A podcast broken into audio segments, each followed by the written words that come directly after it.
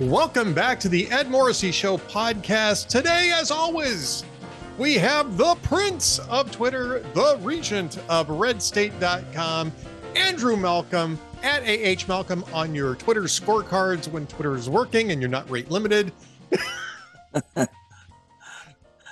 or so I, that's apropos of nothing at all. I mean, I haven't been yeah. frustrated in the last few days over rate limitations, uh, Andrew. Uh, no, I, I must, I must not be very important because I, I don't even know what it means. I haven't, it hasn't bothered me. That's because you're royalty. Yeah, you're royalty. Oh, that's the reason that's why. funny. So, so last week, I suppose it was one of the young Asian women, but um, uh, was always trying to contact me, and I just drive Asian women crazy.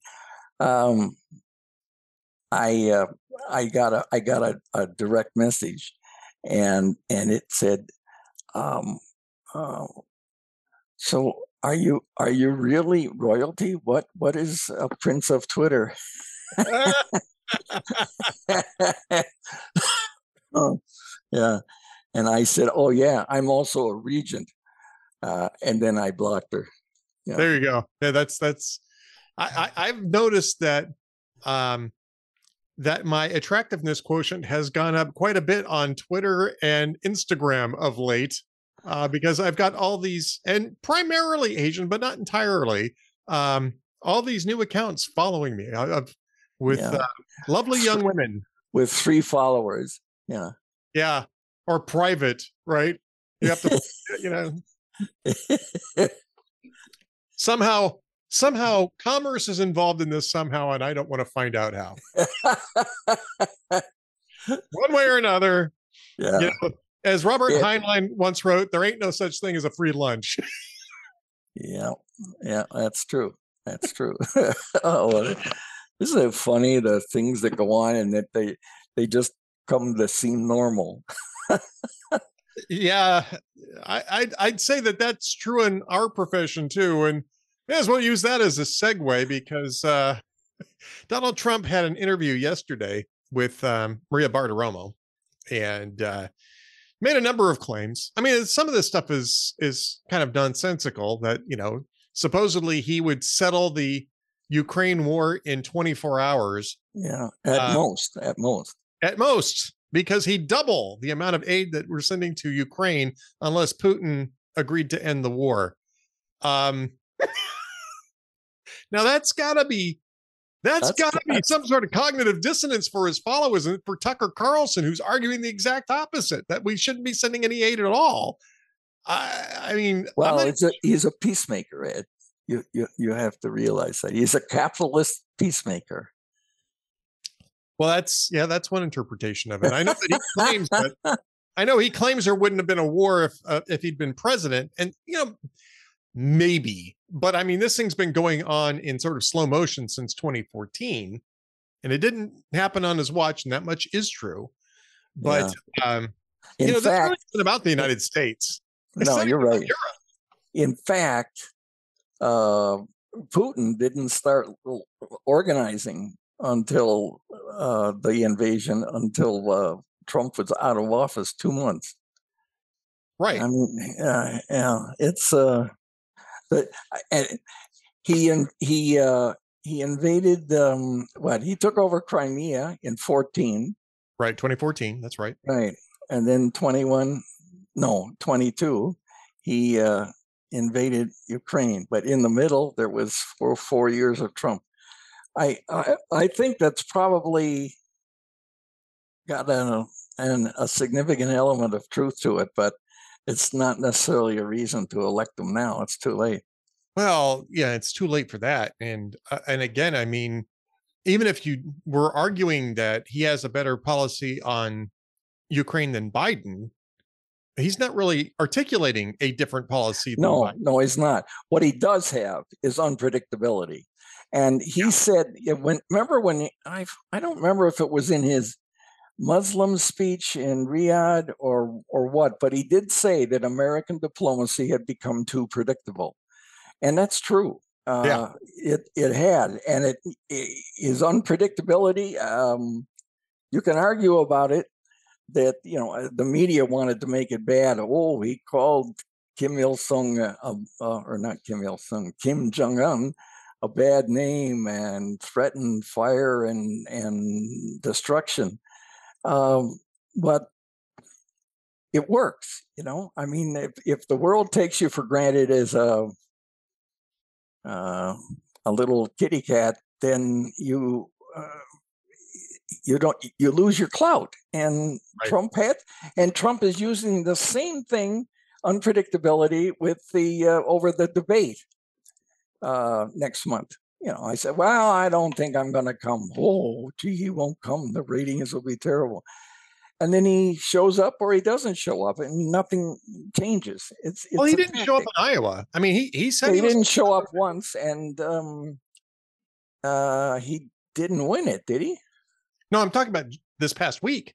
The, oh, uh, yeah, yeah. The uh, the forum that Tucker Carlson was hosting. I mean, if you're going to have a friend, you know, if Trump, you know, Tucker Carlson's about the friendliest interlocutor that, yeah. that that that Trump is going to get, and he didn't show up for that. Um, and Tucker Carlson was making a big deal out of Ukraine. I mean, he, I mean, Mike Pence's answer on that was terrible. And this, I mean, he's an experienced politician. He's a smooth guy. And he let him he let his distaste of Tucker Carlson get the best of him and got flustered. Um, Asa Hutchinson is just Asa. I mean, Asa Hutchinson is, you know, Captain Happy to be there. yeah.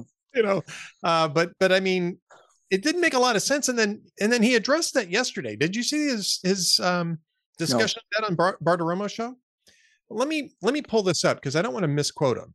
Because inter- it was an interesting argument. I mean, I don't agree with it, um, and I've got a. By the time this comes out, I'll I, I will have had a long post up on this, but um, right now it isn't published yet. So everybody should still click. Yeah, definitely you should still click. Here you go. so Maria Bartiromo says, "Are you going to do the debate?" This is the the Fox News debate, right? Next month. So she's kind of got a you know a little bit of a cheering interest in this. Uh, you know, she's at Fox Business. This is over on Fox News Channel, but still Fox. And Donald Trump says, well, it's quite an easy question normally. Ronald Reagan didn't do it, and a lot of other people didn't do it. When you have a big lead, a big lead, you don't do it. And we have a lead of 50 and 60 points in some cases, and some of these people are at zero.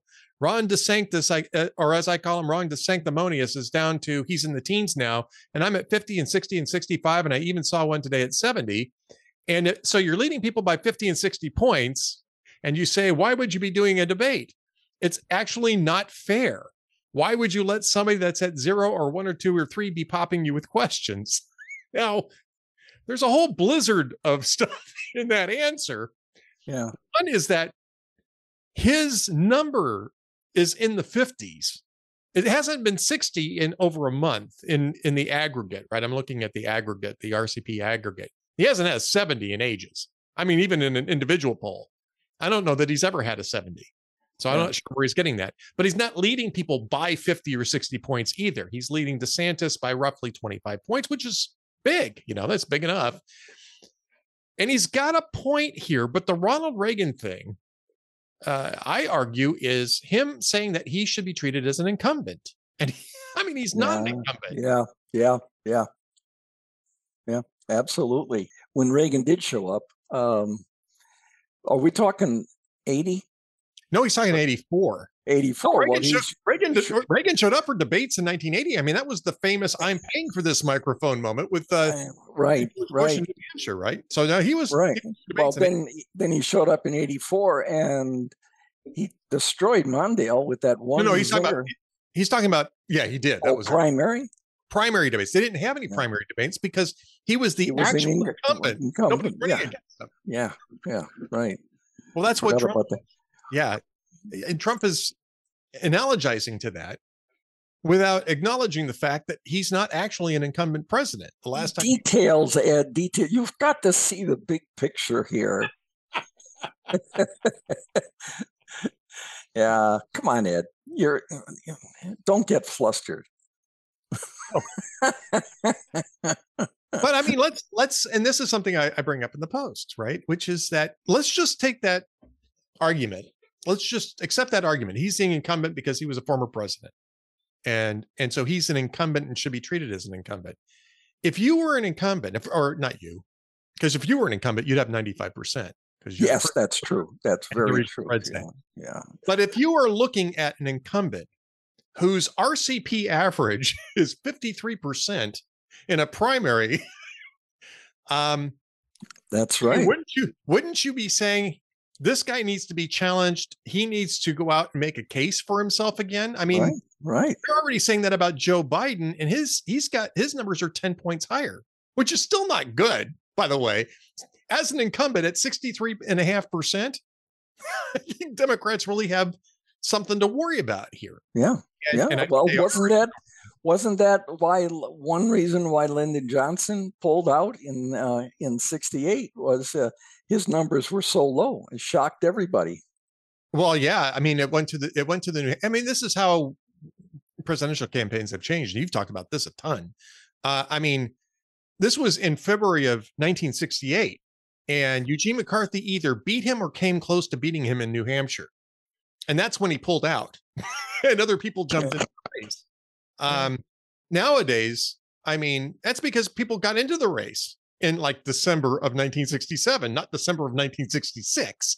You know, Eugene McCarthy had only been campaigning for a couple of months. And yeah, yeah. New Hampshire showed was that LBJ was not popular in his own party and therefore, you know, was not going to do well in a general election. And if I'm looking at Trump's argument that he's an incumbent and he's at 53 and a half percent, and you've got one candidate in there who's providing at least a serious challenge, that's Ron DeSantis. Everybody else is sort of below the 10% mark. Um, I mean, what does that tell you about his incumbency? It tells me oh, that yeah. his party is not enthused by him. No, it's not. and you, yeah, and you, you don't even need a poll for that. If I remember correctly, and it's been 20 years since I was in New Hampshire, uh, independents can pick, uh, can vote in either party. So in 68, when Lyndon did so poorly, uh, that wasn't necessarily all Democrats. Yeah, I think that's right. And I think that's true of a lot of other states. You, you, yeah. I, I, you can declare, sure. and, you can yeah. declare, you have to choose for the primary, you have to choose a ballot, right? That's true here in Texas, by the way.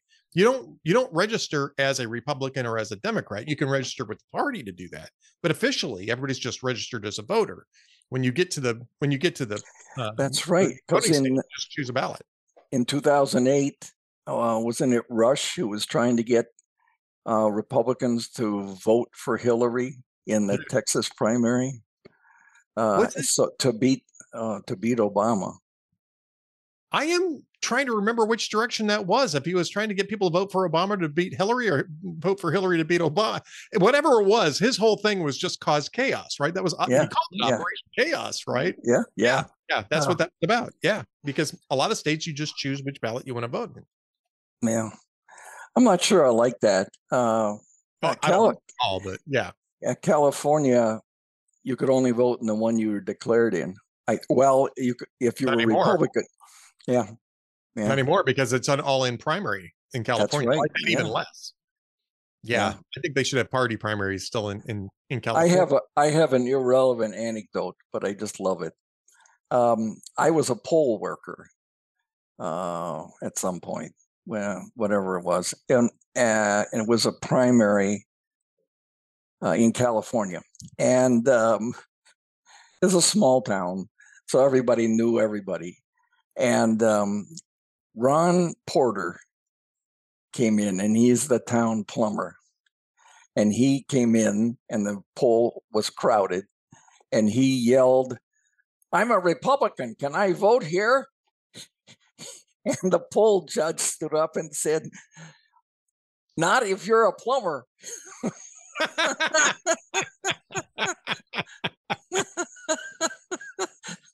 Pretty good yeah, it was on the spur of the moment. Uh, you know, it was a very good-natured, jolly atmosphere. Uh, sure. Uh, yeah, it was an interesting, uh, an interesting um, evening, long day. So, I, I, you know, along those lines, um, I'll just say this: I get his argument though about being 25 points up in the polls and not wanting to do yeah. debates. That I mean, he's using the wrong numbers and he's using misleading. yeah, yeah, no, Not up that's 60 points. He's self-serving. 25. Yeah, self-serving. But I get that argument strategically, short term. I understand why. Well, if I'm leading by 25 points, I don't want to give people opportunities to cross me up and to make me lose support. The problem Right. is, is that Yeah. Yeah, his support is very limited even within the party. I mean, right now he's got about half the party behind him, roughly, you know, 52, 53%, it's at 53.5% right now at RCP. Um, on the polling that he himself is citing, I should say, because if people start saying, well, that's just the polls, those are the polls that Trump is using to justify this. Um, he needs to close the sale with 47% of the party and the fact and especially if he thinks that he's an incumbent and he's you know entitled to this which is really how this comes across it's clear that he's got a lot of work to do and that means He he's got does. to, yeah and he's he's he's always had trouble. He's always had trouble getting a majority. Yeah, I mean, in in both federal national elections, he didn't. Um, in in the primary in um, 2016, um, he won. he didn't get majorities he got pluralities that's yes, exactly, exactly. I think in New Hampshire, uh, the rest of the of the field got like in the high 60s, and in South Carolina, Rubio and Cruz got 42 percent, and he got like 32. So uh, yeah, you're absolutely right, and it's a pattern. It's a pattern with him. Uh, he'll he'll um, he'll cite the polls that that are that are self-serving. Well, and that's true of everybody, though. I, I don't. I mean, I don't begrudge him that, but he just needs to state them properly. He's not up sixty points over people. He's up twenty-five points over people. He sometimes gets as high as sixty points in a Republican primary. But again, if you think you're the incumbent, and to a, a certain extent, he kind of is, that's not a good number. you know, No, the fact that You're, you're ab- no, you're absolutely right. yeah. yeah. Um, one other thing about the primary I want to talk with you about is Ron DeSantis is going to sit down with Jake Tapper at CNN. Tomorrow or Tuesday, yeah. Tuesday. As this goes up, it'll be it'll be then. And you know, Trump is the one who sort of opened the door to this. He agreed to do this the CNN town hall forum. He also does interviews with people like New York Times' Maggie Haberman and all this kind of stuff. And There are a lot of people saying, well, why is DeSantis, you know, going to Jake Tapper and CNN for this because CNN is terrible. Um, but I think DeSantis is looking at this in, in a similar way, which is that at some point you have to move your That's right. you have to expand your your attraction not just within the narrow channel that you're already in the That's non- right. section of the of the party but you have to find ways to bring more people in and i'm not sure i would have gone with cnn first i think i might have done um i think i might have tried fox and Bret Baier who's a tough interviewer Yeah. and who would have is- treated him tough yeah. Yeah. Which is why he probably didn't. It- well, this is practice. You remember uh, in 2008, uh, just before the vice presidential debate, Sarah Palin did an exclusive interview with somebody. I don't remember if it was Rush or what, with somebody. Uh, and what that was was practice. Uh, and uh, this, what this could be tomorrow or Tuesday is is practice. You're absolutely right. DeSantis has to broaden his appeal well beyond Republicans, even if it's just to encourage non-Republicans to cross over uh, and to vote for him. It's practice, uh, and he's got to get his foot in the door with the American public. The media is all over him because they desperately want Trump. The media is all over him. Oh, he's fading. He's stumbling. He's in great crisis. He might even quit. I mean, it's all crap, but uh, it sells for that day, and then tomorrow nobody remembers today uh, when they're reading that stuff. Um, so he's got it's practice. He's got to get his foot in the door, and this could well do it. Uh, You know, if he has a great showing and uh, people are going, "Wow, that, that's pretty impressive," and then the Fox debate comes and he has a good showing, and Trump isn't there, leaving himself wide open, or he is there and he acts like a fool with blowing his top and calling names, and you look at DeSantis And then you look at Trump, and a lot of people will go, geez, you know, there, there's that familiar Trump. Uh, and here's a, a reasonable alternative. So yeah, it's a it's a smart move. It, it, eh. it would it would make me if I was him, I would be I would be uptight. But those guys, you know, that's the thing I learned when I was in politics. It, you look at what they do and confrontations and all that stuff, and you think, oh, geez, boy, but they love it. You know, I mean, yeah. if they're in that field, they love it. They love this. And Bill Clinton was the worst, but George W. Bush, he liked it too. Like to walk on the high wire. Can I do it? Can I? Will I do it? Or look at everybody's watching. I could make a mistake. They just they just love that, and um, uh, it was an intriguing insight into the personality of these people. Uh, and you know, I don't mind it, and I'm not being critical. I'm just saying that that was something that surprised me. Well, yes, and um, yeah, the risk takers.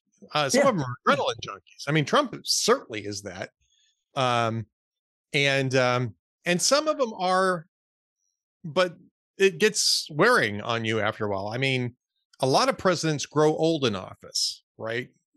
I mean, if you're there for eight years, you're going to get eight years older anyway. some age more obviously than others. Trump actually did, never did that because he's such a attention seeker and high wire mm. act anyway that right. it didn't wear on him the way it, it did on others. I mean, Obama, and again, he spent eight years in the office, so you're going to look eight years. If you're a normal human being, you're going to look at least eight years older when you come out, but he looked a lot older. And people get tired, and that's that's what happens in the primaries. You know, people they have these crushes and they're, they're political crushes where, uh, you know, there was a little bit of a bubble one on the Ramaswamy uh, where uh, yeah, still, oh, still, yeah. still undergoing too, still yeah, going. Yeah, like, we kind of like, kind of like it. And four months from now, no one will be able to pronounce his name like me. Uh, it's, it's, it's, it, it, it's well, it's that test drive is what it is, and it's not necessarily wrong. I mean, in a way, this is what primaries are for. They're for a party, not for chaos seekers. It's for a party to pick the person they like the best. But my theory all along has been, and I wrote about this last fall even, uh, debates are not accurate measures of no. a president.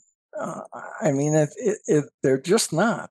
They test zingers, they test your poise under pressure, under lights, uh, your ability to interrupt, to dominate the screen, your magnetism. Trump has it, your magnetism, uh, media, uh, media magnetism. Uh, but it's got nothing to do with, oh, will this guy or girl be a uh, a good president because presidents have hundreds of people working for them and they don't have to know right off the tip of their tongue who is president of Pakistan, prime minister. They don't have to know what the price of milk is in Des Moines, which are all these trick questions that the media is going to throw at them to show that oh they're out of touch or they're in touch or whatever. It's right. and and I say it's a false measure. I agree with you on that. Uh, yeah. I do want to I do want to change subjects though because I, I want to make sure we get to your columns. Oh yeah, at Red State here before we run out of time and You've got a couple of columns. Uh, one's a column, the other one's a, a Malcolm on the right. Uh, I'll just mention the Malcolm on the right. It's uh, you know these are short. Go over, be a VIP member at, at Red State or VIP Gold member, and you can see history is the shared story of a people, but we're forgetting ours. This is something that Andrew works on. Uh, these great messages, these these great podcasts. So be sure to check that out. But I, the, I want to talk to you about your column. Executions are a good thing sometimes, and I'm very conflicted about the death penalty. I really am because I think it's been um, capricious. I don't think it's been racist. I think that that's an overblown argument, but I think it's been capricious. I think it is um, it is a uh, wobbly standard uh, that's usually applied on these things, and yet sometimes some crimes, yeah, really call out for something other than three hots and a cot for the rest of your life. yeah, right? exactly. You're absolutely right, Ed. And I understand the confliction. I was conflicted for a long time, and then I happened to be uh, working for a governor, and we had uh, two death penalty cases come up. And um, before that, I had been interested in the subject as a as a reporter. Uh, number one, we're having fewer executions. There were like 80 something in 2000. And in the first half of last year, there were seven. So the number is going down. It's going down, I think, because of the Supreme Court narrowing it right. uh, uh, to the most heinous crimes. It's it's not somebody who uh, um, just in the passion of the moment in a bar kills somebody, but somebody who kills somebody and then cuts them up and throws the pieces to the wolves. And I mean, it, these these horrible, horrible crimes. Um, and you don't, as a news consumer, you don't. And this is one of the points I wanted to make in the column. You don't get the details, the awful, awful details of what these people have done because the media thinks they're so awful. But doesn't that tell you something? You know, they say, oh, they don't they don't want to know about uh, cutting the top of someone's head off at breakfast. Well, maybe not. But if you're writing honestly about why this person is going to be put to death by a jury of his peers uh, and a judge, and the government will enforce the execution, you need to understand this. Otherwise, it's just a guy, some guy who was no doubt abused in his childhood and maybe he was homeless and he happened to get a gun and in the passion of the moment. I mean, it, the media can make that can make that out. So uh, it's changing, and I find that subject uh, fascinating. There's nothing wrong with it changing, but I think people tend uh, tend to forget about it. I was a witness to two official witness to two uh, lethal injection executions. Hmm. Um, and um, they're i wouldn't say moving they're uh, very serious moments. And in montana they come in a house trailer that's been emptied out and they have the gurney at the front and the executioners behind the glass and witnesses are there the family uh, or whoever wants to be there from the family uh, usually the law enforcement agent. Um, i was the governor's official witness um, and uh, when you come in, they're strapped on the gurney.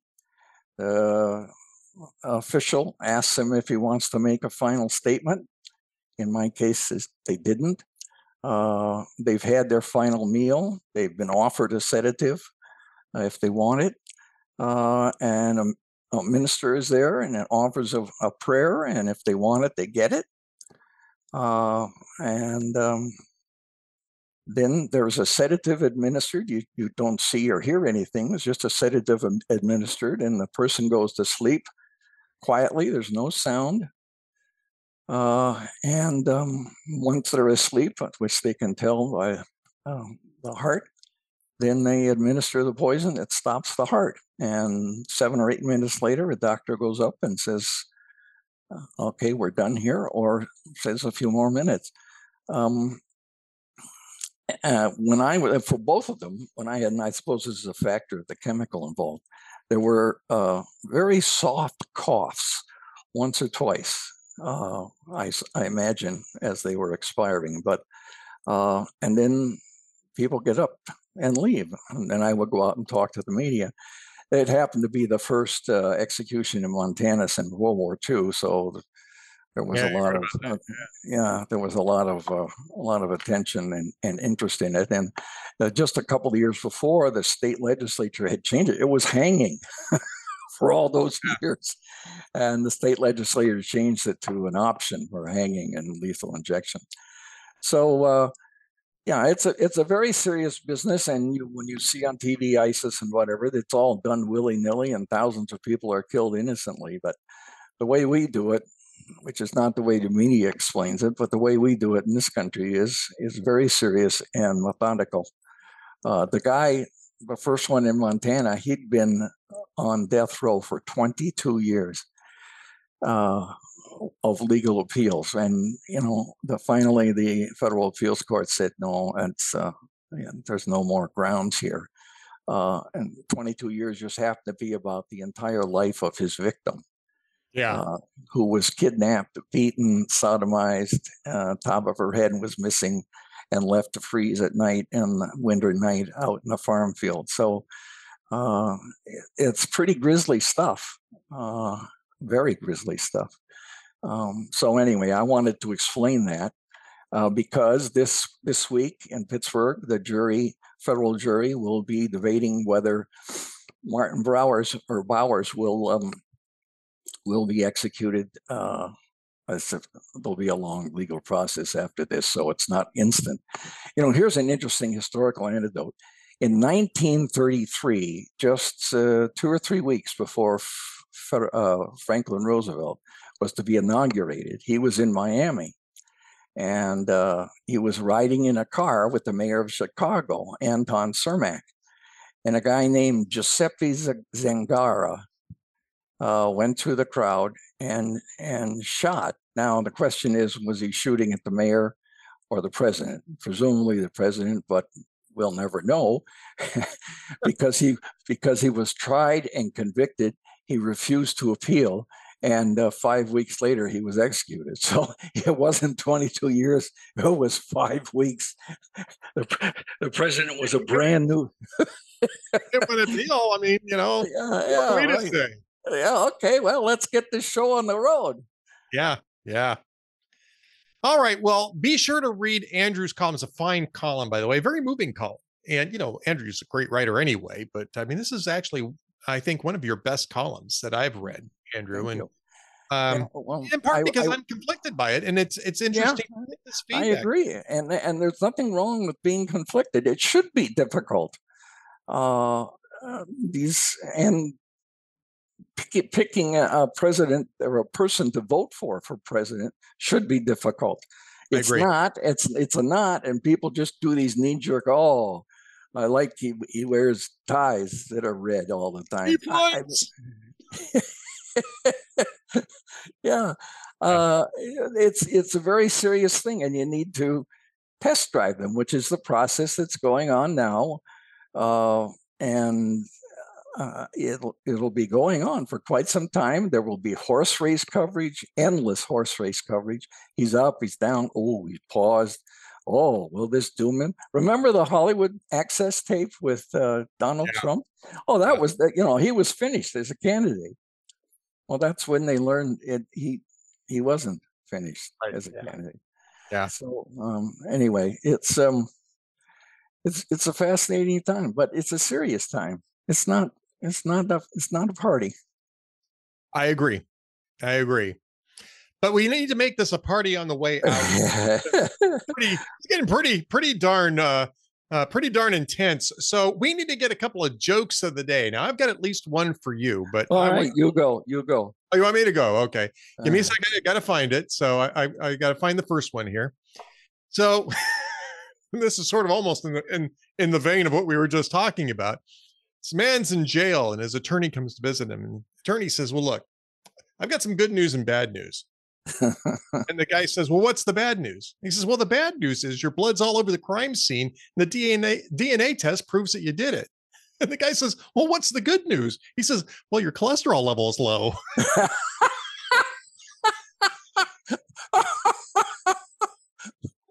oh, I like that one. Oh, that, I like that one. That's a that's the best, Ed. Hey, um, your cholesterol levels go low. I mean, you got your health. Yeah, yeah, yeah, that's right. Um, there, I I have one that's in similar similar vein. Moses comes down the mountain uh, from meeting with God, and uh, he, he gets up, and the tribe gathers in front of him. He gets up on a big boulder, and he says, "I have some good news and I have some bad news. There's a theme going on here. yeah, that's right. That's right. He says, The good news is I got him down to 10. the bad news is adultery's still in there. Darn it. I was going to say damn, but that's a uh, that's no, sort of, no, that's sort of the point. Yeah. Exactly. Yeah, All right. I got another one for you. Okay, go ahead. Go ahead.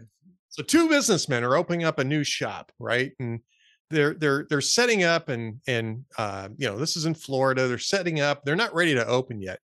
And one the one partner says to the other, he says, you know, I bet you some senior citizen's going to come by here, put his face to the window and and ask us what we're selling. And no sooner did he say that than sure enough, this this old man comes walking by, walks up to the window, looks in, and then leans over and says, What are you selling here? And one of the men says, We're selling assholes. And the guy says, Well, you're doing well. You only got two left.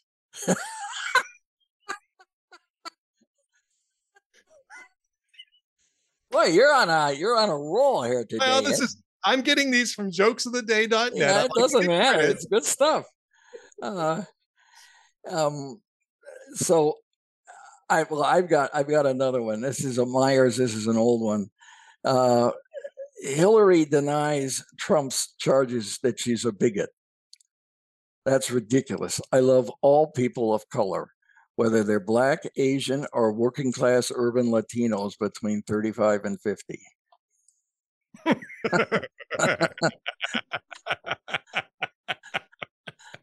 and finally, I have another one, which is no doubt apocryphal, but Conan O'Brien says Stanley Kaplan, who created the tutoring service for the SATs, has passed away.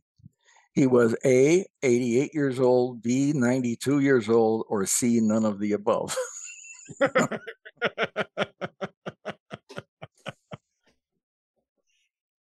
yeah. Well, that's a nice cheery thought after after all after all that gloom and doom. Yeah. yeah. Well, that good news. He had good news. Yeah, good news. Yeah, good yeah, news and bad news is the theme of the day. Got him down to ten. Yeah. Yeah. You wonder. You wonder how many how many others were there and what were they?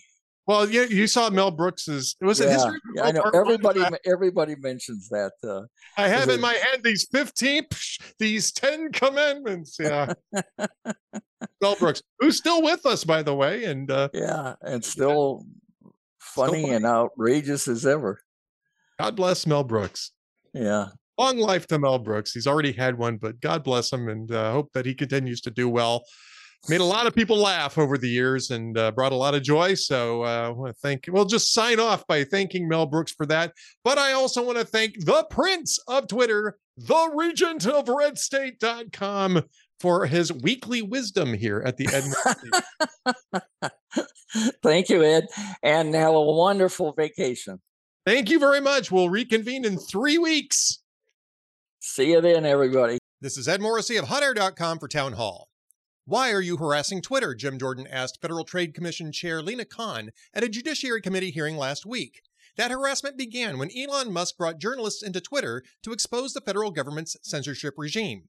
The FTC had demanded that Musk reveal his contacts with reporters in the publication of the Twitter files, arguing that it could violate a consent decree protecting customer data. Now, an analyst at Ernst & Young has testified that the FTC attempted to pressure him into a negative report on Twitter to justify punitive action. Twitter has filed a motion to terminate the consent order, leading to Jordan's question during the hearing. A federal judge has put a temporary halt to the federal government's suppression of speech, but the lesson is clear. The FTC has shown its colors as Big Brother's enforcer. Authoritarians do not retreat easily. I'm Ed Morrissey.